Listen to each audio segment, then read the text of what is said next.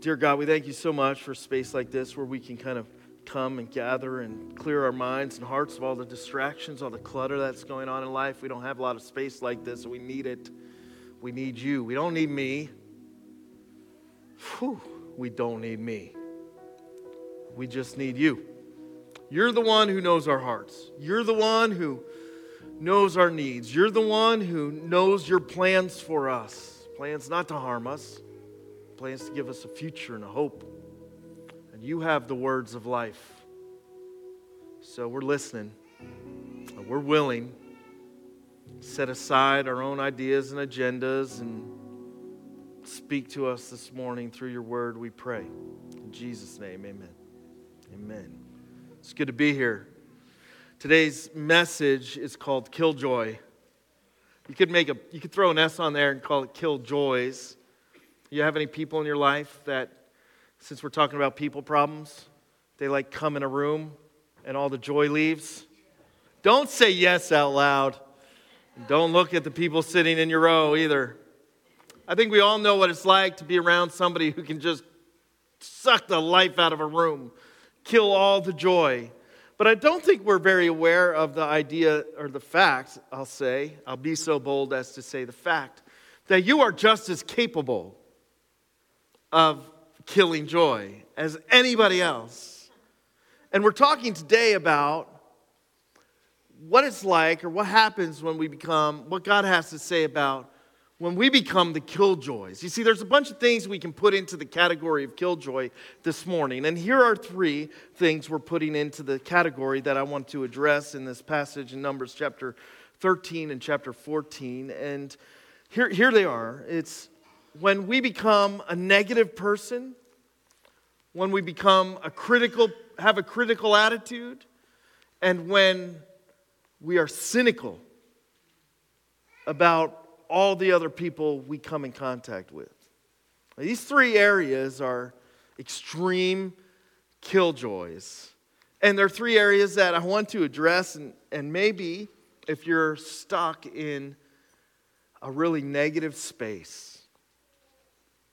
if you are being super critical of people around you, maybe even of yourself, or if you are struggling with cynicism, my hope is that not only will this message or this passage of truth from God's word free you from that a little bit, maybe loosens its grip on your heart and help you understand it better, but even if you're not and you're generally positive, I hope this passage, this message helps you kind of avoid these killjoys for your life.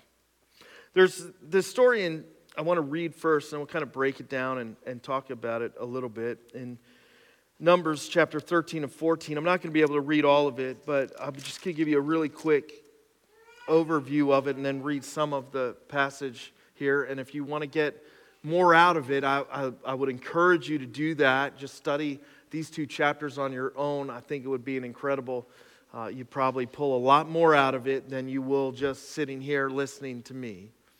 But when we come to Numbers chapter 13, a lot has been going on for this nation of Israel called God's people. They had been in bondage in Egypt and had been under slavery and that huge burden, and God had delivered them from that using a man called Moses, who was quite the character. He um, was a guy that God had called and equipped for this, but he also had failed epically. He killed the dude. You probably haven't ever killed a dude, right? Like, I, hope you've never killed a dude. Uh, but if you have, your story's still not over. Like, God can still do some stuff in your life. And uh, Moses was somebody who ran away from God's calling, but then God brought him back and sent him to free his people from Israel. And he couldn't speak well. He wouldn't have made a good preacher. He wouldn't have made. He wouldn't have been some guy pumping out inspiring Instagram videos that would get you all pumped up. He's just like pretty regular when it came down to it, except for this incredible calling God had on his life. Now, you may be pretty regular, except God has a calling on your life too. Well, anyway, Moses had led the nation of Israel through um, the world out of Egypt, and the Egyptians had pursued him, and absolutely incredible stuff had been going on. And this is the shortest you could ever explain this. Like there's a pillar of fire guiding them at night, and a pillar of cloud at day, and they they crossed the river and uh, God parted it and they walked through to the other side and then it swallowed up all the Egyptians who were pursuing them. And it's incredible stuff making their way from through the wilderness to the promise of God.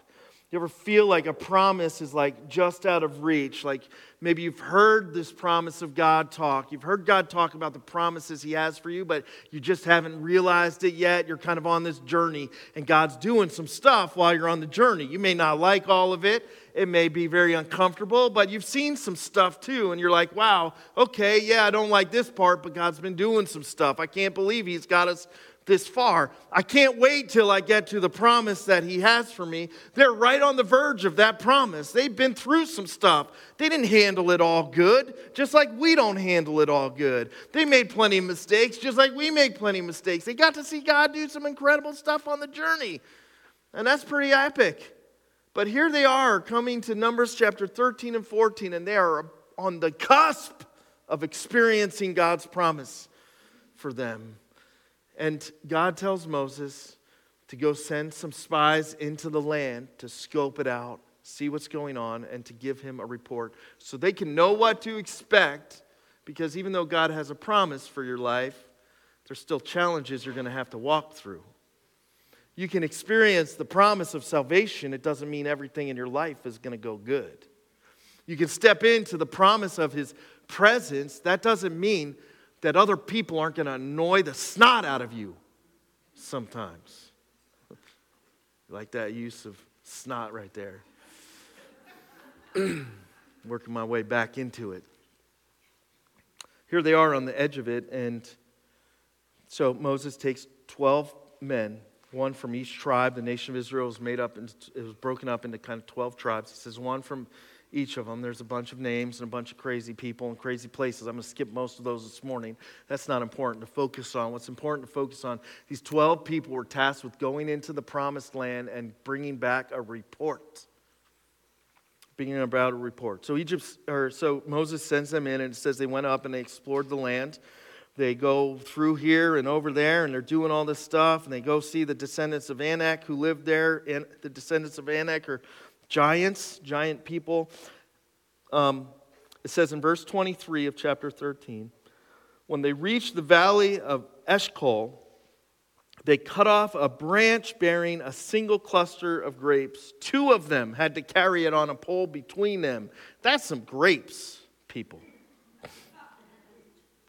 Oh, and also, for all you health nuts out there, they also brought pomegranates and figs.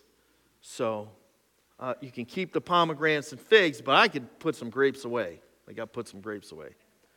That place was called the Valley of Eshcol because of the cluster of grapes the Israelites cut off of there at the end of 40 days. So they're exploring for 40 days. They returned from exploring the land. It says they came back to Moses and Aaron and the whole Israelite community at Kadesh. There they reported to them and the whole assembly and showed them the fruit of the land. They gave Moses this account we went into the land to which you sent us, and it does flow with milk and honey. Here is its fruit. But, this is important here, the people who live there are powerful, and the cities are fortified, and they're very large. And we even saw the descendants of Anak there that, then he lists a bunch of the enemies, Amalekites and all these other people, Canaanites, live all near the sea, near the Jordan. Then Caleb silenced the people. He was one of the 12 spies before Moses and said, We should go up and take possession of the land. We can certainly do it. But the men who had gone up with him said, We can't attack these people. They're stronger than we are. And they, they, and they spread among the Israelites a bad report about the land they had explored. They said, The land we explored devours those living in it. It's not a realistic assessment. If the land they explored devoured the people that were living in it, how did they see people living in it? All the people we saw there were of great size and they go on, it says, We seemed like grasshoppers in our own eyes, and we had to look like grasshoppers to them. It goes on, it says, That night, members of the community raised their voices. They wept aloud. They grumbled. They said, If only we had died in Egypt or in this wilderness. a miserable assessment of life in their past. Why is the Lord bringing us into this land only to let us fall by the sword? Our wives and children will be taken as plunder. Wouldn't it be better for us to go back to Egypt? And they said to each other, We should choose a leader and go back to Egypt. And Moses and Aaron fell face down in front of the whole Israelite assembly gathered there, and Joshua the son of Nun and Caleb, who were among those who had explored the land, tore their clothes and said to the entire Israelite assembly, The land we passed through and explored is exceedingly good. If the Lord is pleased with us, he will lead us into that land, a land flowing with milk and honey, and give it to us. Only do not rebel against the Lord, and do not be afraid of the people of the land, because we will devour them. Their protection is gone, but the Lord is with us. Do not be afraid of them. Great speech. You know what the result was? It says in verse 10 they picked up stones to stone them. We're talking about killjoys this morning, and we're talking about the killjoy of a negative spirit, a critical spirit, and a cynical spirit. And the lines between these three can be very blurry, and it's easy for us to notice it in somebody else. In your relationships, it's easy for you to pick this out about somebody else because they just take all the life out of the room when somebody is being really negative and, and you pitch an idea or you're talking to them about something you're excited about and all they do is point out all the things that are wrong with your plan. When somebody is is cynical and they're constantly questioning your motives and everybody else's motives and, and your self interest, everybody else, and just assuming everybody has bad intentions, everybody has bad motives. It's not that crazy. You do it too sometimes when you get a text with no context. You assume the worst. And when, when people have a critical spirit where it's just like, they're criticizing over and over. Maybe you have somebody that's criticizing you, or you grew up in a home where you were criticized over and over. The negatives always pointed out, your motives always questioned. Maybe you're living with somebody now who does that. Maybe you do it and you haven't even realized it. You're killing joy. And there's a couple of problems with this. Problem one is it's a distorted view. It's a distorted view of your past. It's a distorted view of the people. It's a distorted view of your future. Your past wasn't all that bad. These people aren't all defined by all the negatives that you list over and over and over again, and your future is not bound to the same experiences that you have had in your past. It's a distorted view, just as their view of the land was distorted and they thought everybody living there was devoured. You, problem one, if you're living in negativity or with a critical spirit, you have a distorted view of the people around you. You're not seeing the whole picture, all that God has placed into your life. Here's problem number two, and this one's the most important, the hardest, the biggest problem. The biggest problem is that if you are harboring that kind of spirit, you're not living in God's ideal for you. It's not what He has for you. It's not His plan. It's not His purpose for you. It's not His ideal. It's not how He wants you to live. It's not how He wants you to see other people. You could sum it all up with this one word it's sinful. Not a popular word. It hits home when I'm realizing that I have a critical attitude towards somebody in my life or I'm cynical about all their motives when I'm only focused on the negative, not only is it killing joy for myself, not only is it a distorted view of life and all that God has given me, but it's also just downright not what He wants me to do. It's sinful. And then the other problem is it grows and it spreads. You know how, like, somebody who's really critical can rub off on you, and then all of a sudden you realize you're being really critical? Somebody who's really negative in your little group, in your little circle, in your workplace, in your home, in your small group at church. In your little meeting, somebody, one person, just takes one person of negative. You know how easy it is for a negative person to gather a crowd? Super easy. Super easy. And it happens. Happens in churches all over the place, small groups all over the place. It happens under the disguise of prayer requests sometimes. It happens. It grows and it spreads and it kills joy and it's sinful and it's not how God has us to live. It looks like and it sounds like in relationships, it looks like, if you, you see, here's the problem you could slip into this and not even know. It's so easy to go from just being a little negative to a lot of negative, from sliding from somebody who's kind of like oriented towards the negative into being a critical person. It's so easy to go from being critical to being a cynic and questioning everybody's. It's so easy. You don't have to try, it just happens. It just happens. Here's what it looks like. It looks like in your relationship. So here's some like litmus test. Is this something I struggle with? If if if you, it is so easy for you to list the problems in the other person has, list all the negatives the other person has, all the deficiencies they have, and you struggle to say anything positive, you're in deep.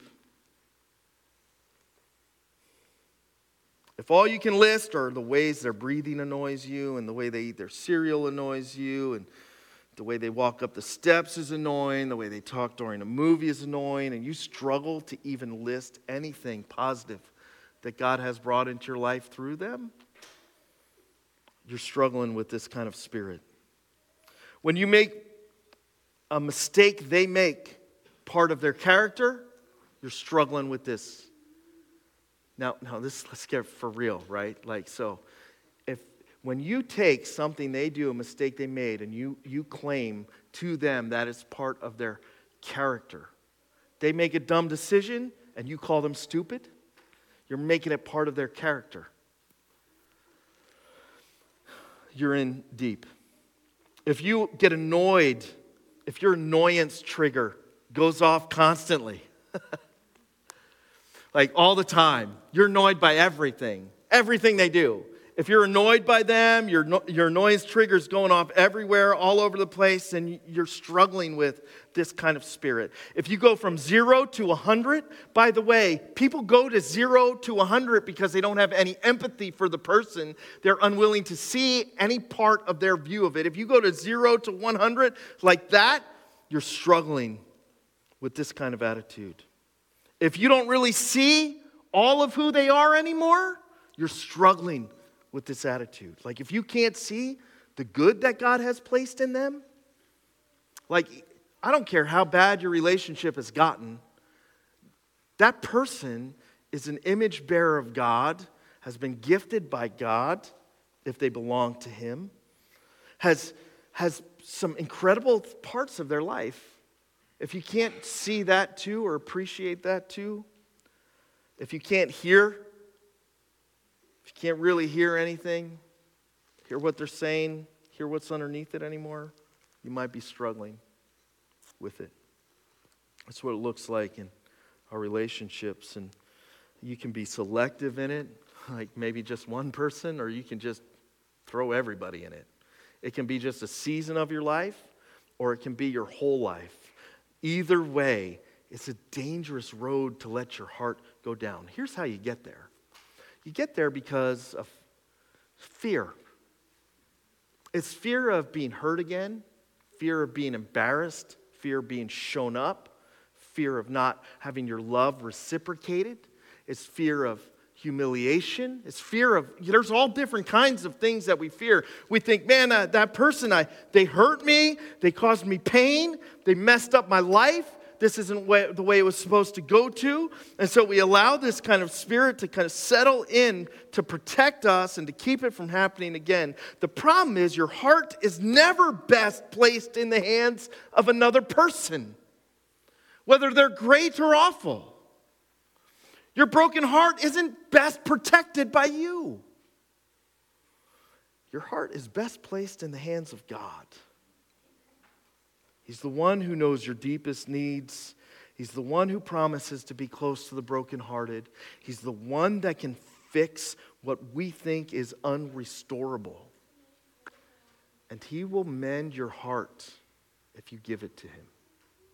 The story is incredible. This group of spies go into this land and they see what they see and they come back with this report. And what happens as a result of the crowd swinging towards, because the crowd is part of our sinful nature, it will always go to the drama, it'll always go to the negative, it'll always go to the critical. Because of that, the, the, the nation like whips into this fervor, this kind of like mob mentality, and they miss out. They miss out on the promise. They were so close, so close. But because of their fear, because of their lack of trust in God, they miss out on going into the promised land. Moses, he pleads on their behalf and for their forgiveness. And uh, this is in the last half of 14. And, and he says in verse, God says in verse 20, I have forgiven them as you have asked.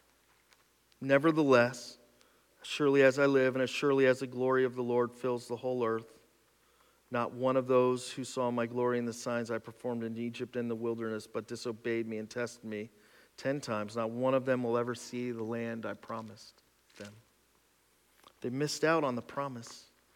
It makes me wonder how many times are the promises of God there for me to experience, but I withhold myself from them because of a critical spirit or a negative attitude. I don't get to really experience His presence, though it is promised to me and available to me every day. I don't get to experience His presence in relationships in my home, His peace in relationships in my home, at work, because I'm just so locked in on everything I see wrong in the people around me.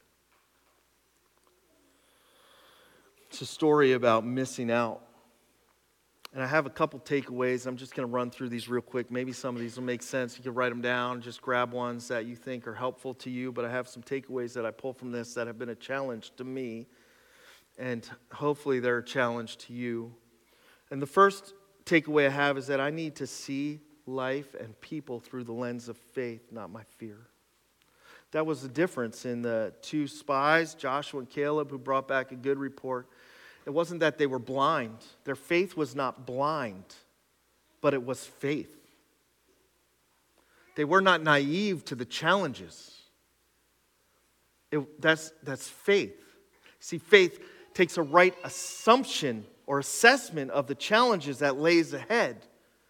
But it also says that I don't got to do it all by myself. My faith tells me I can trust God to see us through.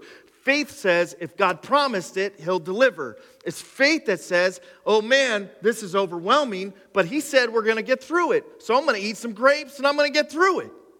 See through faith, not through fear. In our relationships, this happens so much. We, we, we treat others, react to others out of fear of rejection, out of fear of being alone, out of fear of being hurt, out of fear of being embarrassed, out of fear of all kinds of things, and we just learn to react in relationships. But what if you stood in the middle of your relationship and said, I'm going to look with faith at this thing? And that brings us to point number two. It's this it says, it's look for opportunities for God to show up in your relationship. It's not looking for opportunities where you think they're going to fail. It's looking for opportunities where God will show up. You know where I find He shows up? In my weakness. That's why Paul boasted about it in the New Testament. He's like, I'm weak. I'm going to brag about it a minute. Let me just tell you, I'm the worst. I'm, you know, like, but that's okay. Because in my weakness, God's strength is made known. Like, and I want that. I want that more than I'm embarrassed about my weakness. And so, this kind of attitude, when played out in our relationships, it steps into the middle and says, Look, look, this thing's a train wreck. And that's okay because God can show up in train wrecks. This thing's like one nail away from being put in the coffin and buried. But that's okay because God can redeem and resurrect buried things. I'm so weak, I don't know how to lead my family anymore, but that's okay. Because God is strong enough to lead and form me if I just follow Him. I don't know how to fix it after this mistake I made. That's okay because God will demonstrate His power if I just follow Him in it. Look for opportunities, and the greatest weaknesses in your relationship right now are opportunities for God to show up. It doesn't mean He will restore the relationship. In some cases, maybe that's not even His will, but it does mean that He will restore you. Look for opportunities for God to show up and the places He I love so much when He shows up. I don't. I love when he shows up at like a nice little picnic time out in a, like, you know, hey, sunset, ooh, things are cute, look at this. Like, you know, that's great and all. I'm glad his presence is with us everywhere. But I absolutely love and am addicted to him showing up in the broken spaces, in the weak spaces of my life. Three, I spent too much time on that one. I'm going to have to go fast. I got fired up a little bit. It's warm in here. Look for, look for positives and list them instead of just listing all the negatives. This is just a practical, practical thing. The spies that gave a bad report had a really long list of negative things and a really short list of good things. Joshua mentioned the bad things, but had a really long, and Caleb had a long list of good things. Make a practical list. It's just flexing a different muscle in your brain if you have been stuck in negativity and criticalness. Just make a different list in your brain. It's practical. Work those muscles. Number four, resist the crowd noise. I don't care where you are. Resist it in your small group Bible study because it'll happen there. Resist it in church, resist it at your workplace. Like the crowd noise is everywhere, and, and it always will take you to negative, bad places. Always. Resist the crowd noise and instead listen for the voice of Jesus. How would he have you live? How would he have you see them? How would he have you treat them? Focus on the right cluster is my number four takeaway. Five, number five takeaway. Focus on the right cluster. Maybe your life is a cluster. Maybe your relationship is a cluster. Find the cluster of grapes and focus on that cluster. Focus on the way God will provide. Focus on his character. Focus on his goodness. There may be a thousand things wrong with your circumstance right now, and one thing right that God is doing in and through it. Focus and give your attention to that one thing. It's a promise, too, you know, that He works in all things for the good of those who love Him. So if you love Him and are called according to His purpose, you may have a thousand things going right, but somewhere in that situation, God is doing some good. Find that cluster and focus on it. Here's the last, here's number, uh, number six flip your butt. My kids have this sermon they always refer to as the butt sermon. It's because I, I, like did this whole thing about but God and but God and like uh, they were like the but God or are you saying but God? You're saying that too fast, Dad. You better slow down when you speak, right? Like so. I'm sure I'm going to get myself in trouble for this, but you got to flip your butt. That's not about doing some new fancy dance. It's about when verse 27 they, they say, We went into the land which you sent us into. It flows with milk and honey, and there's lots of fruit, but there's bad guys, and there's a lot of them, and it's going to devour us. You got to flip that kind of butt. We think like that all the time. We think, like, oh, yeah, there's this good stuff, but man, it's going to be bad. Or, yeah, but they're going to get me at some point. Or, but yeah, oh, boss had a good day with the boss, but I'm sure he's just saving it up for later, right? Right? Like, we always like, get that butt. We got to flip it. Know, maybe there's some junk in your life that's not good. It's okay to talk about it, but then you got to put the but at the end that says, but God can do something here. But God can redeem this situation. But God can see me through. But God can do something that is immeasurably more than I ever thought of asking for, than I ever could have imagined. But God, flip your butt. Don't forget that. Don't email me about it either. Don't care. Number seven, Joshua and Caleb were from the perspective of they can, we can, instead of we can't. It's because they understood who God was and He was their source.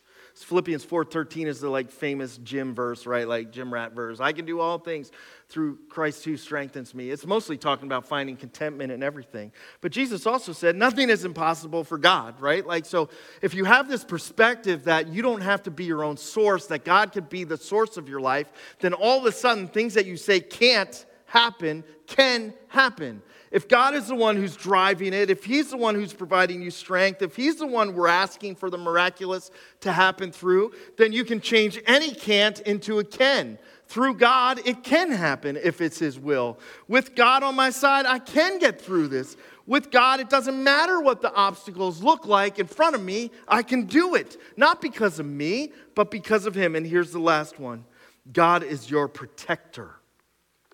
Joshua and Caleb had learned that at some point during the journey when it was missed by everybody else. Oh, they were through it. They saw the same things Joshua and Caleb saw.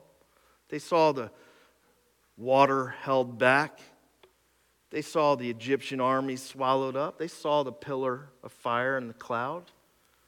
But at some point, Joshua and Caleb came to learn and know God as their protector. Do you? Do you know He is your protector? He will see you through. There was for, it was forgiven, but there were consequences for their choices. And I, I don't want you to think like you can just go home, say some positive stuff, and then everything's going to be fixed. Sometimes you got to walk this one out a little bit. You got to learn some new muscles and you got to start to see God differently and allow Him at these areas of your heart that are uncomfortable and that scare you. You got to start to trust Him in your relationships. And, and sometimes those lessons are hard learned over a long haul. And this nation of Israel would wander around the desert for a long time before that promise was realized for their kids. But man, do I want my kids to realize these promises of God too? So the walk back, it's worth it. Let's pray. God, we thank you so much for your love for us and and I pray that you'd help protect us from kind of like becoming a negative. It's not your will for it. It's not who you called us to be. Help us to see people the way you see them, the way you want us to see them. Doesn't mean everything's rosy and peachy all the time. Doesn't mean things will be fixed or put back together. But it does mean that we're finally trusting you for what our future has and whatever you have for us in our future, we're good with. We invite it. We want to follow you. Help us to learn to trust you. If we have those kind of attitudes, help us to root them out in our hearts we ask all this in Jesus' name. Amen.